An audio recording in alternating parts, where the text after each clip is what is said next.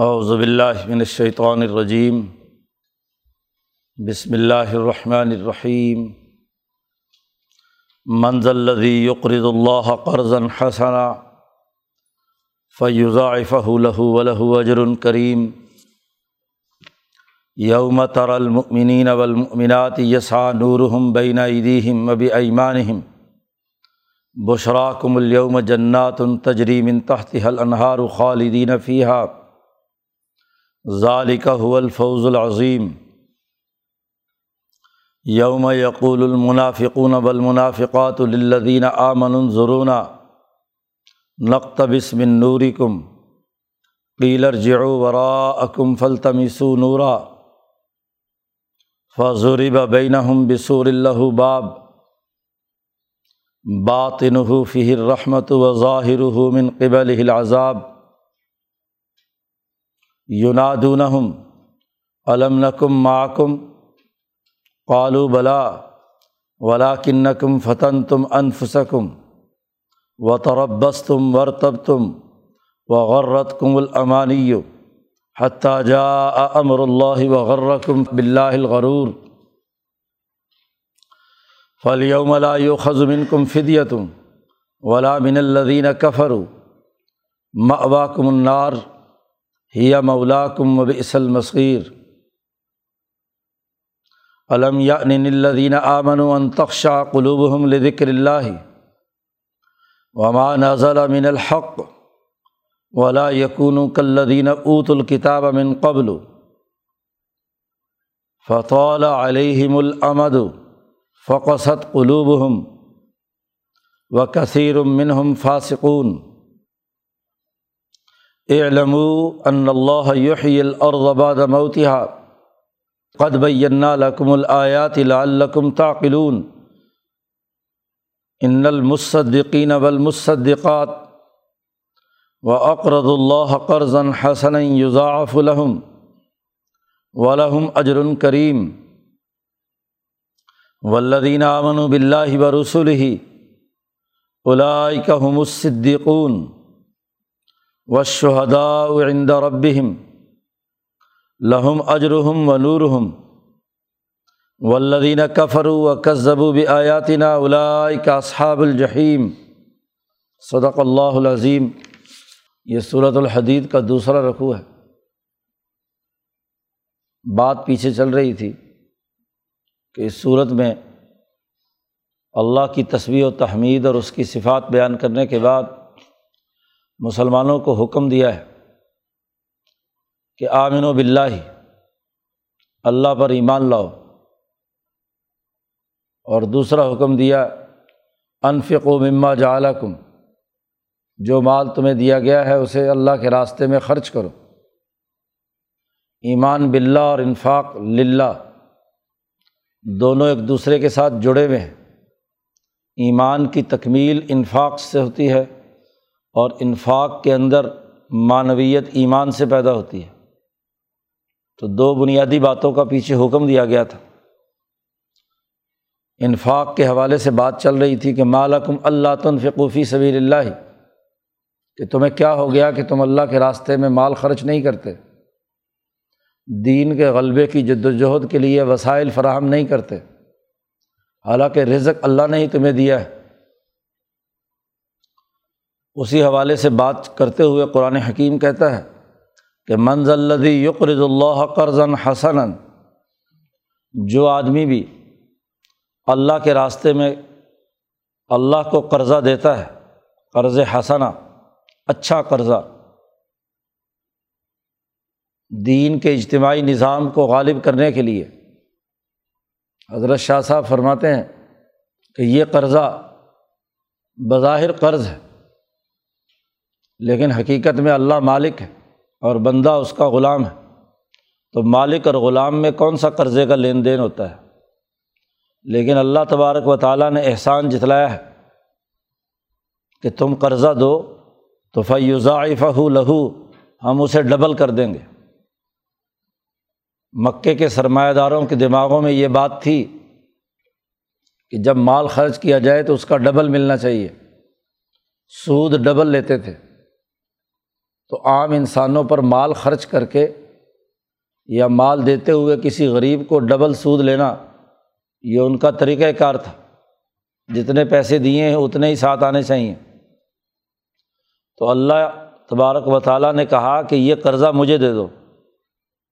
اور وہ مجھے قرضہ دینے کا مطلب یہ ہے کہ میری مخلوق کے اوپر خرچ کرو۔ اجتماعی معاملات میں حضرت سندھی فرماتے ہیں کہ یہاں سے اجتماعی قرض کی بات چل رہی ہے۔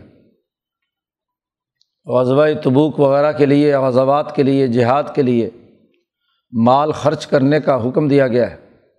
اور بالخصوص وہ لوگ جنہوں نے فتح مکہ سے پہلے اللہ کے راستے میں مال خرچ کیا، تو وہ تو مشکل دور تھا۔ اس زمانے میں تو کوئی آدمی غریبوں پر مال خرچ کرنے کے لیے تیار نہیں تھا۔ تو غریبوں کو آزادی دلانا اور ان کے لیے انقلاب برپا کرنا بڑا اہم ترین کام ہے۔ تو اللہ نے کہا کہ قرضہ دو۔ آج تم اس انقلاب کی جد وجہد کے لیے مال خرچ کرو۔ تو اس انقلابات کے نتیجے میں جو انسانیت کے لیے ترقی اور خوشحالی کے راستے کھلیں گے، تو اس کے بعد دگنا تگنا مال تمہیں ملے گا۔ سوسائٹی اجتماعی طور پر ترقی کرتی ہے۔ تو پوری سوسائٹی کو دگنا تگنا فائدہ پہنچتا ہے۔ پوری انسانیت کے لیے اجتماعیت۔ تو دنیا میں بھی اور آخرت میں بھی۔ تو اس لیے یہ قانون اور ضابطہ بتلایا کہ تم قرضہ غریبوں کو دیتے ہو اور ان پر ظلم کرتے ہو۔ اس کے بجائے قرضہ اللہ کو دے دو۔ تو یہ ظاہری شکل و صورت قرض کے لفظ کی ہے، ان کی ذہنیت کے تناظر میں۔ ورنہ تو اللہ کے راستے میں مال خرچ کرنا، انفاق مال بنیادی چیز ہے۔ فیوزائف الہو اللہ تعالیٰ اس کے لیے اسے دگنا کر دے گا۔ اور نہ صرف دنیا میں دگنا کر کے اس کام کے لیے ان کو فائدہ ہوگا، بلکہ ولہ اجر قریب۔ ان کے لیے بہت ہی عزت والا اجر ہوگا۔ جتنا اللہ تعالیٰ چاہے دینا۔ تو انسان کو کسی قرض کے دینے سے عزت بھی ملے اور مال بھی ڈبل ہو جائے تو اس سے بڑھ کر اور کیا چاہیے؟ ورنہ تو دنیا میں جو قرض دینے والا ہوتا ہے، قرض لینے والے عام طور پر اس کو ذلیل اور کمینہ سمجھتے ہیں۔ بے عزتی کرتے ہیں ظاہری طور پر چاہے سلام کریں لیکن دل میں گالیاں دے رہے ہوتے ہیں کہ یہ ہم سے ڈبل سود وصول کر رہا ہے، ہم سے پیسے لے رہا ہے۔ تو اس کو اپنی عمومی مجلس میں اچھا نہیں سمجھا جاتا۔ تو یہاں جو تم اللہ کو قرضہ دو گے، اللہ کے لیے مال خرچ کرو گے، تو یہاں نہ صرف یہ کہ مال ڈبل ہو جائے گا، بلکہ تمہارے لیے بہت عزت والا اجر جنت اور انعام میں ہوگا۔ اور اس کی کچھ آگے تفصیل بیان کی کہ جب یہ دو کام تم کر لو آمن و بلّہ و انفقو، دونوں ایک دوسرے سے جڑے ہوئے ہیں، تو یہی جو مال ہے تمہارے لیے وہاں روشنی ہوگا۔ قرآن نے کہا، یوم تر المنین اولمنات نبی کرم صلی اللہ علیہ وسلم سے خاص طور پر کہا جا رہا ہے، اور باقی مقربین بارگاہ الہی سے بھی کہا جا رہا ہے کہ وہ دن ہے کہ جب تم دیکھو گے کہ مومنین اور مومنات یسا نور ہم بین عیدیم ان کے سامنے بھی ایک نور ہوگا اور وہ بھی ایمانہم۔ اور ان کی دائیں طرف بھی ایک نور ہوگا۔ یہ نور مال خرچ کرنے کا، کہ جب تم نے انسانیت کے لیے، ان کی اجتماعی فلاح و بہبود کے لیے، غریبوں، مسکینوں، یتیموں کے حقوق ادا کرنے کے لیے مال خرچ کیا، تو انسانیت کے فائدے کے لیے تم نے ان کو توانائی فراہم کی ہے۔ کھانا، پینا وغیرہ ضروریات پوری کی ہیں۔ تو آخرت میں جب گھٹا ٹوپ اندھیرا ہوگا تو وہاں یہی مال تمہارا روشنی کی صورت میں، نور کی صورت میں تمہیں دیا جائے گا۔ نور ایمانی یعنی جس جذبے سے تم نے مال خرچ کیا اور نور مالی جو تم نے انسانیت کے لیے، نور انفاق، یہ تمہارے ساتھ ہوں گے۔ ایک تمہارے سامنے ہوگا، سینے پہ نور ایمان ہوتا ہے اور دائیں ہاتھ سے مال خرچ کیا تو دائیں طرف بھی اس کی روشنی ہوگی۔ تو یہ دونوں روشنیاں تمہارے ساتھ ملیں گی۔ بشرا کم الوما تمہارے لیے اس دن بڑی ہی خوشخبری ہوگی۔ حضرت شاہ عبد القادر دہلوی رحمۃ اللہ علیہ فرماتے ہیں کہ جہنمیوں کا تو ڈائریکٹ فیصلہ ہو جائے گا۔ وہ تو جو جو جہنمی کافر ہے، اس کو تو اٹھا کر جہنم میں ڈال دیا جائے گا۔ وہ جہنم جو صرف اور صرف کافروں کے لیے بنائی گئی ہے۔ وہ عدت للکافرین جو کافروں کے لیے جہنم تیار کی گئی ہے، وہ تو میدان حشر سے ہی جیسا کہ پیچھے آیات میں گزرا کہ دو ان کو وہیں سے اچک لے گی کہ یہ یہ مجرم ہے، پکڑو اور ان کو جہنم میں ڈال دو۔ جتنے اللہ پر ایمان لانے والے ہر مذہب اور ہر نبی کے ماننے والے ہیں، انہیں پل سرات سے گزارا جائے گا۔ پل سرات پہ سے کافر نہیں گزرے گا۔ مومنین اور منافقین گزریں گے۔ جنہوں نے ظاہری طور پر تو ایمان قبول کیا ہے۔ انہوں نے اس پل سرات پہ سے گزرنا ہے۔ اور جیسے ہی حشر کے میدان سے سارا دن تو حساب کتاب ہوتا رہے گا، تو اس کے بعد جیسے ہی پل سرات کی طرف جانے کا حکم ہوگا، تو گھٹا ٹوپ اندھیرا چھا جائے گا۔ گویا کہ ایک رات کی طرح کا منظر ہوگا۔ تو وہاں پل سرات تک پہنچنے اور اس پر سے گزرنے کے لیے روشنی کی ضرورت ہوگی۔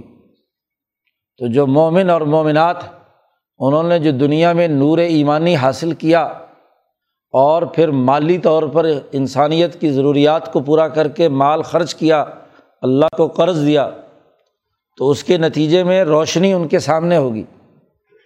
جیسا کہ خود اپنے سینے میں ہی روشنی لیے ہوئے ہیں، اس سے روشنی نور ایمانی سے، اندھیرے کی تمام تر گمراہیاں اور ضلالتیں ختم ہوں گی، ظلمتوں کا خاتمہ ہوگا۔ اور دائیں ہاتھ سے مال خرچ کیا ہے تو دائیں طرف بھی روشنی ہی روشنی ہوگی۔ اور اتنی تیز روشنی ہوگی کہ بائیں طرف بھی جیسا کہ احادیث میں آیا ہے کہ بائیں ہاتھ بھی روشنی ہوگی۔ چونکہ کل بائیں طرف ہے تو اس کی روشنی ادھر والا حصہ چمکا رہی ہے اور ادھر کی روشنی مال خرچ کرنے کی وجہ سے دائیں طرف روشنی ہو رہی ہے۔ تو اس روشنی میں یہ پل سرات پر چڑھیں گے اور پل سرات سے بڑے صحت کے ساتھ آگے گزر جائیں گے۔ جیسا ایمان اور جیسا مال خرچ کیا ہوگا، جتنی طاقتور روشنی ہوگی، اسی روشنی کے بل بوتے پر ہی انہوں نے وہ سفر طے کرنا ہے۔ ہاں جی جیسا کہ حدیث باغ میں آیا ہے، کوئی تیز روشنی کی رفتار سے گزر جائے گا۔ کیونکہ روشنی اس کے وجود میں ہے۔ تو روشنی اس کو اڑا کر جتنی تیز رفتاری سے روشنی سفر کرتی ہے، تو دنیا میں آج ہمیں معلوم ہو گیا کہ سب سے زیادہ تیز رفتار روشنی کا سفر ہے۔ تو جتنی روشنی تیز ہوگی، اس کا جتنا جس کا وجود روشنی خود بنا ہوا ہوگا، وہ تو اسی رفتار سے گزر جائے گا۔ جتنی روشنی ڈم ہوگی، کم ہوگی، اتنی ہی اس کے مطابق اس کا چلنے کی رفتار بھی کیا ہوگی۔ کم ہوگی۔ تو مومنین کے سامنے تو یہ روشنی ہوگی، ایمان بلّہ کی اور انفاق للہ کی۔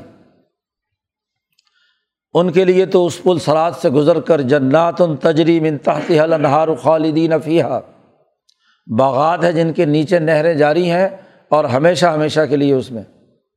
ظالق حول فوز العظیم۔ اور یہ بڑی کامیابی ہوگی کہ ایک صحیح نور کے ساتھ مومن اور مومنات پل سرات سے گزر کر جنت میں داخل ہو جائیں۔ اس کے بالمقابل وہ لوگ ہوں گے جنہوں نے ظاہری طور پر ایمان کا دعویٰ کیا، لیکن نفاق کا مرض ان کے دل میں ہے۔ پورے طور پر نہ نور ایمانی حاصل کیا، اور اسی نفاق اور بیماری کا اثر یہ ہے کہ انہوں نے انسانیت کے لیے مال خرچ نہیں کیا، اللہ کو قرض نہیں دیا، بلکہ ایسے کنجوس اور بخیل نکلے کہ انسانیت پر خرچ کرنے کے بجائے انسانیت کو قرض دیتے ہیں سود پر۔ مدینہ کے یہ سود خور جو بظاہر نبی اکرم صلی اللہ علیہ وسلم کی حکومت اور طاقت کو دیکھ کر مسلمان ہو چکے تھے۔ یہودیوں کا یہ پورا گروپ ان میں سے ان کے متاثرین عبداللہ ابن ابئی جیسے لوگ نفاق کے مرض میں مبتلا ہے مال خرچ کرنے کے لیے راضی نہیں ہے ایمان کی حالت یہ ہے کہ ظاہری طور پر ایمان کہتے ہیں اور دلوں میں کفر بھرا ہوا ہے۔ تو نہ ان کے پاس نور ایمانی ہوگا، نہ نور مالی ہوگا۔ ان کا منظرنامہ قرآن نے کھینچا ہے کہ یوم یقول المنافقون بالمنافقات اس دن منافق مرد اور منافق عورتیں کہیں گے للدین آمن ایمان والوں سے۔ جب ان کے پاس روشنی دیکھیں گے کہ اندھیرے میں وہ اس روشنی سے چل رہے ہیں۔ تو ان کو کہے گا کہیں گے للدین آمن ضرور تم ہمارا ذرا انتظار کرو، ہم بھی آ رہے ہیں۔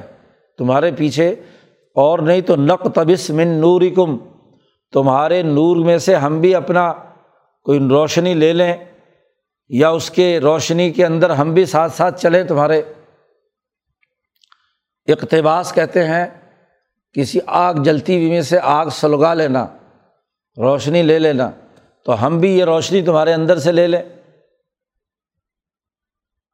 قیلا، کہا جائے گا کہ ارجعو ورا اکم کہ تم تو منافق ہو، واپس جاؤ جہاں سے نور تقسیم ہو رہا ہے، وہاں سے لے لو۔ یا یہ جملہ ہے کہ دنیا میں واپس جاؤ اور وہاں سے نور لے کر آؤ۔ ارجعو ورا اکم ہماری روشنی کے اندر تمہیں ہمارے ساتھ چلنے کی اجازت نہیں ہے۔ پیچھے جاؤ۔ اور پیچھے جا کر وہاں سے نور پھل تمیسو نورا، وہاں سے جا کر نور تلاش کرو، اگر ملتا ہے تو۔ تو جو نہ تو صحیح طریقے سے ایمان لائے اور نہ ہی اللہ کے راستے میں مال خرچ کیا، بخل اور سرمایہ پرستی، ان کے اندر رہی باوجود ایمان قبول کرنے کے۔ ظاہری طور پر ایمان قبول کیا ہوا ہے، لیکن حقیقت میں وہ سود خور ہیں۔ پیسہ، سرمایہ، دولت حاصل کرنے کے پیچھے پڑے ہوئے ہیں۔ تو ان سے کیا کہا جائے گا، واپس جاؤ اور نور تلاش کرو۔ اور جیسے ہی وہ واپس مڑیں گے، وہ سمجھتے ہوں گے کہ شاید یہاں سے کوئی روشنی اور نور مل جائے گا۔ تو قرآن کہتا ہے، جیسے ہی واپس پیچھے مڑیں گے، تو فضوری بین بصور اللہ باب ایک دم ان منافقوں اور مومنوں کے درمیان ایک دیوار کھڑی کر دی جائے گی۔ اچانک ایک دیوار آ جائے گی۔ وہ تو واپس مڑے ہی ہیں اور یہ ایمان والے اپنے نور کے ساتھ پلسرات کی طرف شروع ہو گئے۔ جیسی دیوار آئے گی اور دیوار میں اللہ کہتا ہے، سورن، لہو باب، اس میں ایک دروازہ ہوگا بات چیت کرنے کا۔ دیوار پوری مکمل طور پر بند ہوگی۔ لہو بابن، اس میں ایک دروازہ ہوگا۔ باطن ہو فیر رحمت دروازے کے اندر کی طرف کی دیوار کا جو حصہ ہے اس میں تو اللہ کی رحمت نازل ہو رہی ہوگی، مومنین کے لیے ہوگی وہ۔ اور وہ ظاہر ہو من قبل العذاب، اور دروازے کے باہر کی دیوار کا حصہ ایسا ہوگا کہ جہاں اللہ کا عذاب آ چکا ہوگا۔ عذاب میں وہ گرفتار ہوں گے، اندھیرے میں ادھر ادھر دھکے کھائیں گے، اور پھر جہنم کے گڑے میں گرا دیے جائیں گے۔ ظاہر من قبل العذاب اس دیوار کا ظاہری یا باہر کا حصہ اس میں عذاب ہوگا۔ اب وہ منافقین پکاریں گے یونا دونا ہم ان کو پکاریں گے کہ او بھائی، یہ کیا کیا تم نے؟ ہمیں کہا پیچھے جاؤ، نور لینے اور پیچھے سے دیوار کھڑی کر دی۔ علم نقم محکم کیا ہم تمہارے ساتھی نہیں تھے؟ ہم بھی تو دنیا میں ایمان لائے تھے، تمہاری ہم نے بات مان لی تھی، تو تمہارے تو ہم ساتھی تھے۔ تو یہ تم نے کیا تفریق پیدا کر لی یہاں آ کر؟ قالو، وہ مومنین ان سے کہیں گے کہ ہاں بلا، ساتھی تو تھے تم ولاکن فتن تم انفسکم، لیکن تم نے اپنے نفسوں کو فتنے میں ڈال دیا تھا۔ تم خواہشات کے غلام بنے ہوئے تھے، کافروں، منافقوں اور سرمایہ داروں کے ایجنٹ تھے، ان کے لیے کردار ادا کرتے تھے۔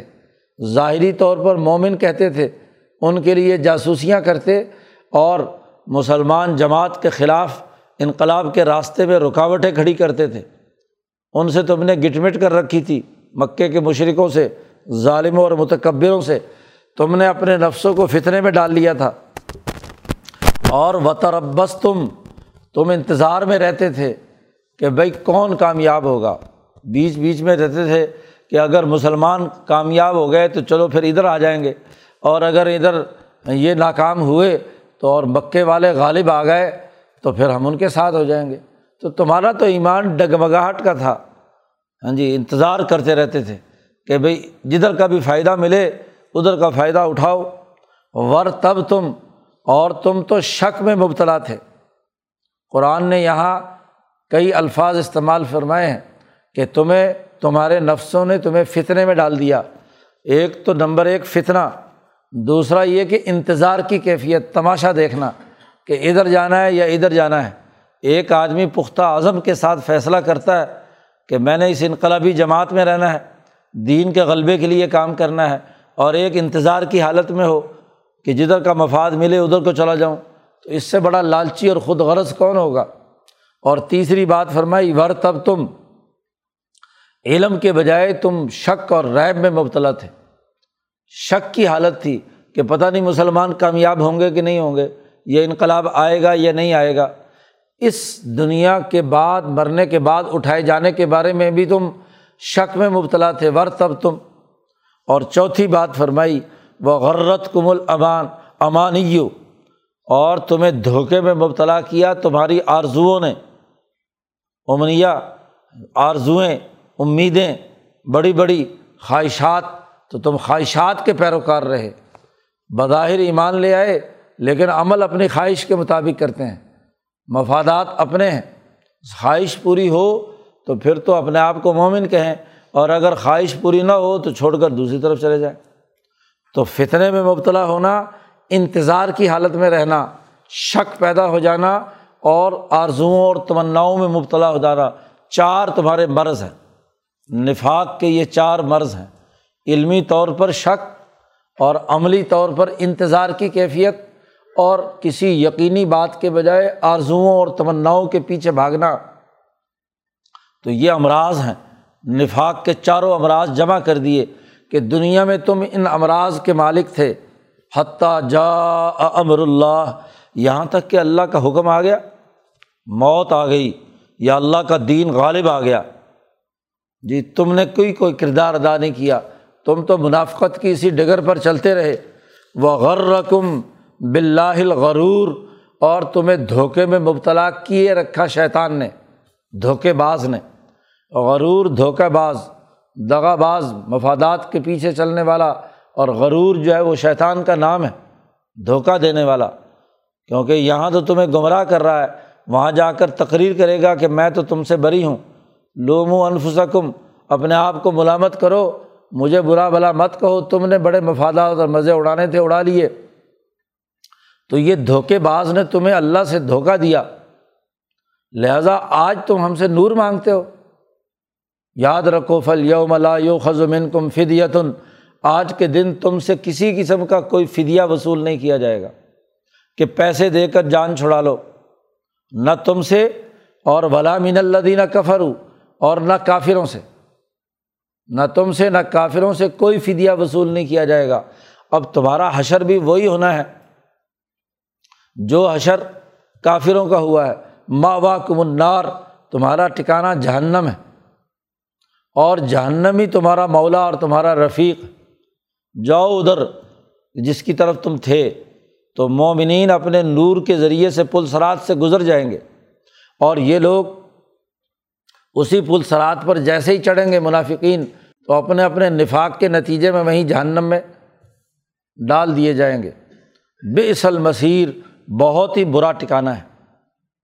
تو قرآن حکیم نے یہاں تک بات مکمل کی کہ انفقو، اللہ کے لیے مال خرچ کرو اور آمین و بلّہ اور اللہ پر ایمان لاؤ۔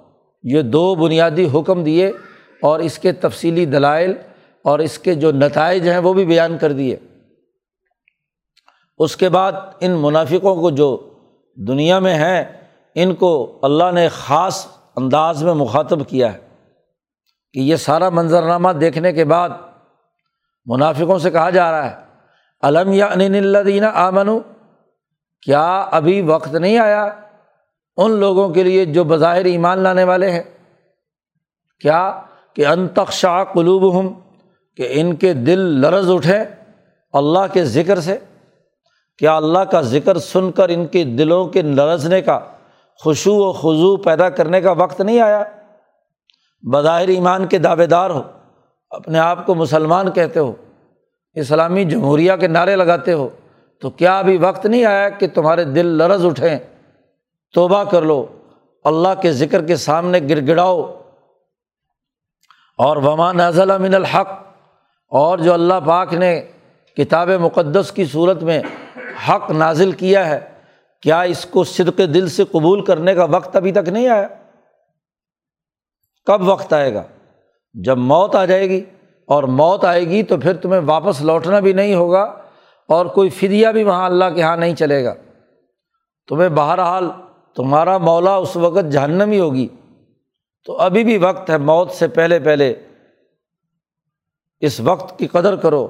ولا یقون و کلدین اوت الکتابہ مت ہو ان لوگوں کی طرح جن کو کتاب دی گئی تھی۔ تو رات زبور، انجیل، یہود و نصارہ، جن کو کتاب دی گئی تھی من قبل، اس سے پہلے۔ لیکن فتح علیہم العمد پھر ان پر مدت لمبی ہو گئی۔ اس لمبی مدت میں یعنی کافی عرصہ، کتاب کے کچھ اثرات رہے اور جب کتاب کے نزول کو ایک لمبی مدت گزر گئی، تو فقصت قلوب ہم تو ان کے دل سخت ہو گئے۔ بظاہر کتاب پڑھتے تھے۔ تورات پڑھتے تھے، انجیل پڑھتے تھے، لیکن دل سخت ہو گئے کہ اس کتاب کے مطابق عمل نہیں کرتے۔ نہ اللہ کے دین کے غلبے کے لیے مال خرچ کرتے ہیں، نہ یتیموں اور مسکینوں پر مال خرچ کرتے ہیں، نہ صدق دل سے ایمان رکھتے ہیں، بلکہ ظاہری طور پر مومن ہے یہودی اور عیسائی ہیں۔ لیکن کتاب مقدس قرآن حکیم پر عمل نہیں کر رہے، نہ تورات اور زبور پر۔ تو منافقوں سے کہا جا رہا ہے کہ اس امت کے منافقین جو بظاہر ایمان لانے والے ہیں، وہ دراصل ان لوگوں کی طرح ہیں جو یہود و نصارہ تھے، جن پر کتاب آئی تھی اور مدت لمبی ہو گئی تو دل سخت ہو گئے۔ کیا آج تمہارے دل بھی سخت ہو گئے؟ تم ان یہودیوں اور عیسائیوں کی طرح بن گئے۔ تو جب کسی قوم کے اندر آئین اور دستور کی خلاف ورزی اور کتابوں جو اللہ کی طرف سے نازل ہوئی ہیں ان کی مخالفت کا عنصر غالب آ جائے۔ تو بظاہر وہ قرآن پڑھ رہے ہیں، تورات پڑھ رہے ہیں، انجیل پڑھ رہے ہیں، لیکن مفادات سرمایہ پرستی کے لیے، قرض دینے کے لیے نہیں، قرض لینے کے لیے۔ جی سود پر پیسہ چڑھانے کے لیے، سرمایہ پرستی کو جائز قرار دینے کے لیے کتب مقدسہ کا استعمال کرتے ہیں۔ تو قرآن نے کہا، لا یقون ان کی طرح مت ہو۔ لرز اٹھے ان کے دل، کیا ابھی ان کے دل، دلوں کے لرزنے کا وقت نہیں آیا؟ علم یا ان الدین آمن یہ جو بظاہر ایمان کے دعوے دار ہیں، اسلام کے نام پر مملکتیں بناتے ہیں، ریاستوں کی تشکیل کے دعوے دار ہیں، ریاست مدینہ کے نعرے لگاتے ہیں، کیا ابھی وقت نہیں آیا کہ ماں نازل من الحق، کہ جو حق نازل ہوا ہے، اس کے مطابق اپنا سسٹم بھی بنائیں۔ انسانیت کے لیے مال خرچ کریں، سوسائٹی کی اجتماعی تقاضوں کی تکمیل کے لیے اپنے وسائل فراہم کریں۔ یہاں تو وسائل تو کیا فراہم کرنے، قوم پر قرضے چڑھا کر لوٹ لیتے ہیں۔ اپنا ذاتی بینک بیلنس بڑھاتے ہیں، اپنے دولت کے اندر اضافہ کرتے ہیں۔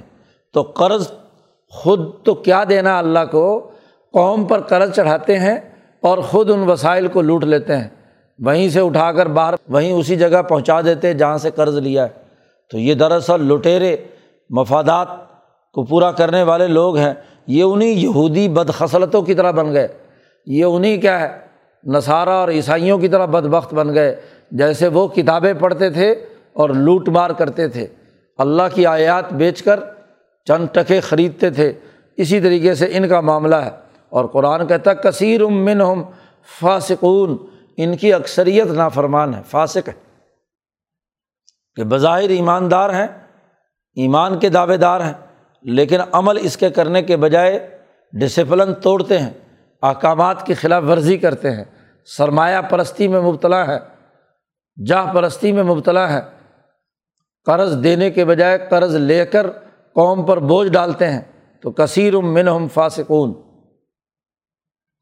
قرآن حکیم نے یہ حکم دو بنیادی دے کر ان کو مزید سمجھانے کے لیے کہا اے علم جان لو اچھی طرح کہ ان اللہ یحیی الارض بعد موتیہا کہ بے شک اللہ تبارک و تعالیٰ زمین کو مردہ قرار دینے کے بعد زندہ کر دیتا ہے۔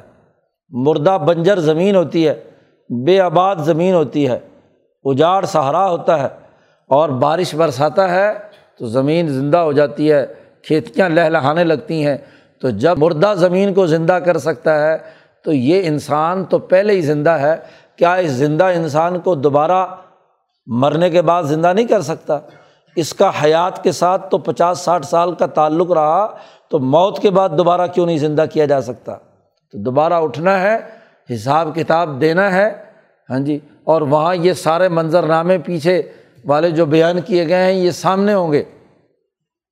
قد لکم الیات الکم تاقلون ہم تمہارے لیے آیات کو خوب کھول کھول کر وضاحت کے ساتھ بیان کرتے ہیں تاکہ تم عقل مند بنو۔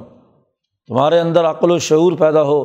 عقل کا تقاضا یہ ہے کہ جیسے زمین مردہ ہونے کے بعد زندہ ہوتی ہے، اسی پر اپنی عقل سے قیاس کرو کہ یہ جو قبروں میں پڑے ہوئے مردے جن کی ہڈیاں بوسیدہ ہو کر مٹی ہو گئیں، ان کو دوبارہ زندہ کر سکتا ہے اللہ تبارک و تعالیٰ۔ عقل کا تقاضا یہ ہے۔ چونکہ صورت کا بنیادی موضوع ہی عدل و انصاف کے قیام کی جد وجہد اور کوشش ہے، اور عدل و انصاف کے قیام کے لیے ایمان بلّہ اور انفاق للہ دو چیزوں کی ضرورت ہے۔ دوبارہ پھر یہاں فرمایا، یہاں انفاق کی بات کو پہلے بیان کیا، ان المصدقین والمصدقات۔ بے شک وہ لوگ جو اللہ کے راستے میں صدقہ و خیرات کرتے ہیں۔ اور وہ عورتیں جو اللہ کے راستے میں صدقہ اور خیرات کرتی ہیں۔ مردوں کے ساتھ عورتوں کا بھی خاص طور پر ذکر کیا کہ جو مرد اور عورت اللہ کے راستے میں صدقہ و خیرات مال خرچ کرتے ہیں، اللہ کو مال قرض دیتے اقرض اللہ قرضن حسن اللہ کو اچھا قرضہ دیتے ہیں۔ حضرت سندھی رحمۃ اللہ علیہ فرماتے ہیں کہ یہ مصدقین والمصدقات کا تذکرہ تو انفرادی صدقے سے ہے کہ آپ نے کسی غریب کو دیکھا اس کو اس طریقے سے مال دیا کہ آپ کے دوسرے ہاتھ کو بھی پتہ نہ چلے کہ آپ نے کسے مال دیا ہے۔ تو یہ صدقہ و خیرات کے الفاظ جو استعمال کیے ہیں، اس کا تعلق انفرادی جو صدقہ و خیرات ہے، فرد کے بارے میں ایک فرد کسی فرد کو دیتا ہے۔ اور اقرض اللہ قرضن حسنہ کا تعلق ریاستی اجتماعی امور کے لیے ریاستیں ہی اپنے نظم و نسق چلانے کے لیے ان کو وسائل کی ضرورت ہوتی ہے۔ تو ان کو ہی قرضے کی ضرورت ہوتی ہے۔ تو قرضہ اپنے عوام سے لیں، لوگ اجتماع کے لیے دیں تاکہ اجتماعی مقاصد کے لیے استعمال ہو۔ بیت المال میں جہاد کے لیے غزبات کے لیے، ریاستی نظم و نسق چلانے کے لیے ہاں جی بیت المال میں یتیموں اور مسکینوں کے حقوق ادا کرنے کے لیے۔ اور اس میں زکوٰۃ جو اموال ظاہرہ کی ہے، وہی اس میں شامل ہے۔ کیونکہ وہ اجتماعی طور پر بیت المال میں آتی ہے۔ اور حکومت کی ذمہ داری ہوتی ہے کہ وہ زکوٰۃ اکٹھی کر کے اور جو اس کے مستحقین ہیں ان پر خرچ کرے۔ نفلی صدقہ انسان اپنے دے سکتا ہے اور وہ انفرادی طور پر دوسرے کو بتائے بغیر دے سکتا ہے۔ لیکن دینا چاہیے بلکہ اور جو زکوٰۃ واجب اور فرض ہے، وہ ظاہری طور پر لوگوں کو دکھا کر دینی چاہیے کہ یہ اجتماعیت کی ذمہ داریاں تمام لوگ سمجھیں اور جو لوگ نہیں دے رہے ان کو شرم آئے کہ وہ بھی کیا ہے، اجتماعیت کے لیے مال خرچ کریں۔ تو قرض کا تعلق اجتماعی نظم و نسق کے امور سے ہے اور صدقے کا تعلق انفرادی ضرورتوں سے متعلق۔ تو قرآن کہتا ہے یوزا آف الحم ولحم اجر کریم۔ وہی جملہ جو پہلے دہرایا تھا، اس وقت لقم کہا تھا۔ یہاں غائب کی ضمیر استعمال کی کہ ان کے لیے جو صدقہ و خیرات کرتے ہیں، اللہ کے راستے میں قرضہ دیتے ہیں، ان کا وہ مال ڈبل کر دیا جائے گا اور ان کے لیے بہت ہی عزت والا اجر دیا جائے گا۔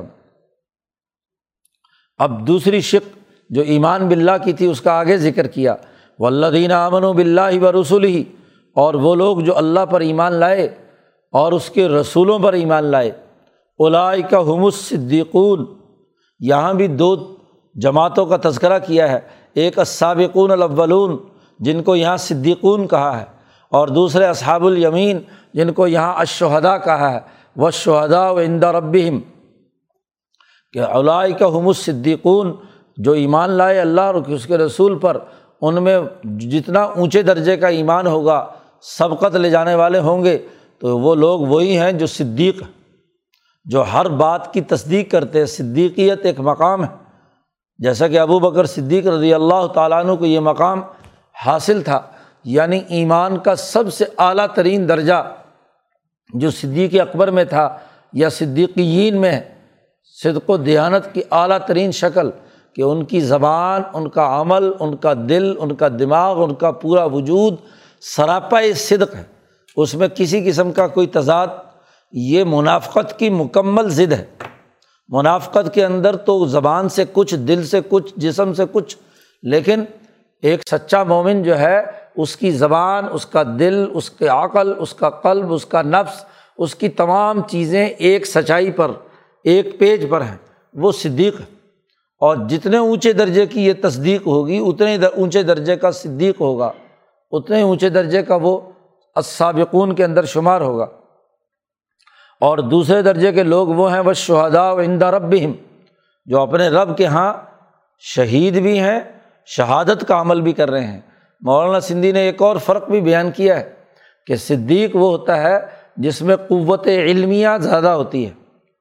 انسان کے اندر دو بنیادی قوتیں ہیں جو حیوانیت سے انسان کو ممتاز کرتی ہیں، زیادت القوت العقلیہ اور و براعت القوت العملیہ دو جملے استعمال کیے ہیں امام شاہ ولی اللہ نے حجرت اللہ میں کہ بعض لوگوں میں قوت عقلیہ زیادہ ہوتی ہے اور بعض لوگوں میں عملی کاموں کی مہارت اور براعت زیادہ ہوتی ہے۔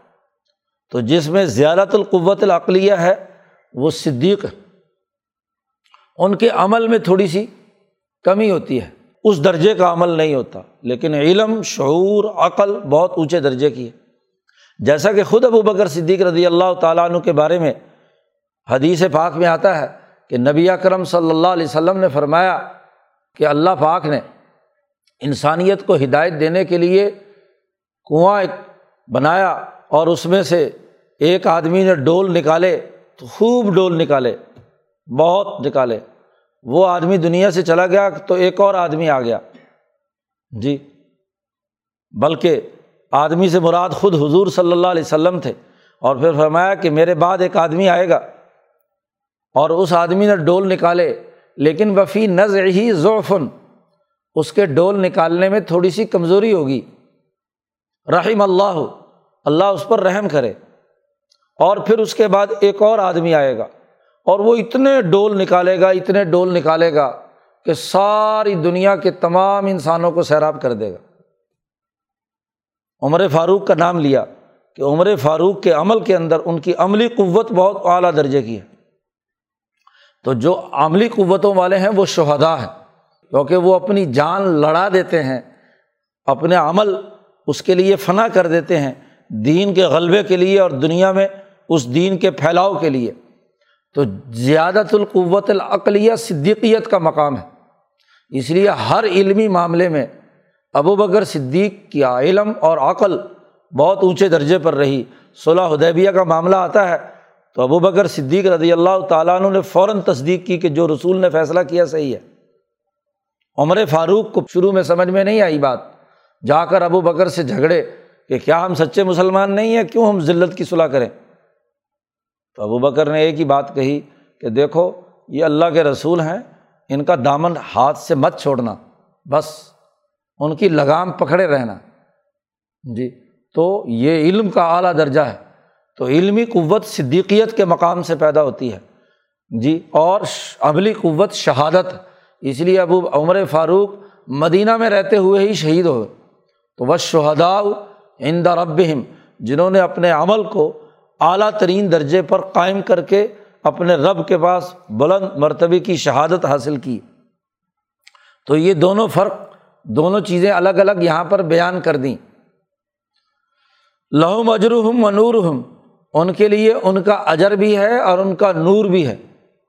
ایک کے اندر نور علمی اور نور عملی، اور دونوں میں سے علمی نور بہت اونچے درجے کا، اور ایک کے اندر نور عملی بہت طاقتور جو شہدا ہے تو لہم اجرحم و نور ہم و اللہ کفرو و کذب بھی آیاتنا تو یہ سابقون یعنی صدیقون اور اصحاب الیمین یعنی اشہدا اور اس کے بعد فرمایا ولدین کفر و کدبو بھی آیاتینہ تیسرے وہ جو جہنمی اصحاب الشمال ہے وہ لوگ جنہوں نے کفر کیا اور ہماری ان آیات کا انکار کیا، نہ ایمان بلّہ اختیار کیا، نہ انفاق للہ کیا۔ کذبو بھی آیاتینہ قلائے کا اصحاب الجحیم۔ ان کے لیے بڑا ہی جہنم کا دوزخ کا عذاب ہے، وہ دوزخ والے لوگ ہیں۔ جہنم میں داخل ہوں گے۔ کافرو کا لفظ استعمال کیا ایمان بلّہ کی مخالفت میں، کہ ایمان کے بجائے انہوں نے کفر اختیار کیا۔ اور کذبو بھی آیاتینہ کا لفظ استعمال کیا انفاق للہ کے خلاف، کہ نہ انفاق مال کیا، نہ ایمان بلّہ اختیار کیا۔ تو ان کے لیے اصحاب الجحیم ہیں، وہ جہنمی ہے اور جہنم میں ہمیشہ ہمیشہ کے لیے رہیں گے۔ تو تینوں طبقوں کا ذکر کر کے واضح کر دیا کہ جماعت ایمان بلّہ اور انفاق للہ پر تیار ہوگی اور جب یہ جماعت تیار ہو جائے گی تو یہی جماعت دنیا میں لیقوب الناس بالقسط، انسانیت کو عدل و انصاف پر قائم کرنے کے لیے کردار ادا کرے گی۔ اس کی تفصیلات آگے بیان کی جا رہی ہیں۔ انہیں دو موضوعات پر مزید بحث، ایمان اور انفاق کے حوالے سے اگلے رقوع میں اس پر دلائل دیے گئے ہیں۔ اللہ تعالیٰ قرآن حکیم کو سمجھنے اور اس پر عمل کرنے کی توفیق عطا فرمائے۔ اللہ